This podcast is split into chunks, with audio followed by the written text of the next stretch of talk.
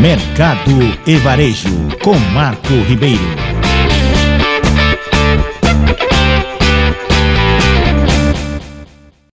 O volume de vendas da empresa alimentícia Vale Fértil cresceu mais de 40% nos últimos meses, em comparação com o primeiro semestre deste ano.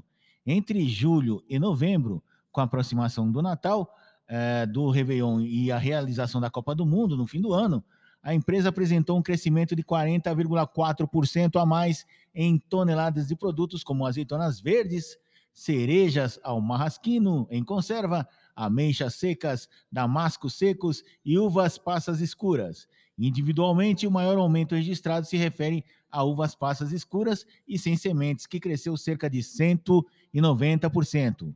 Os números se referem às vendas para atacado, varejo e food service e aos produtos comercializados em saquês de 100 e 200 gramas, doipex de 120 e 150 gramas e vidros de 100 gramas, vendidos em caixas de, com 12 e 24 unidades.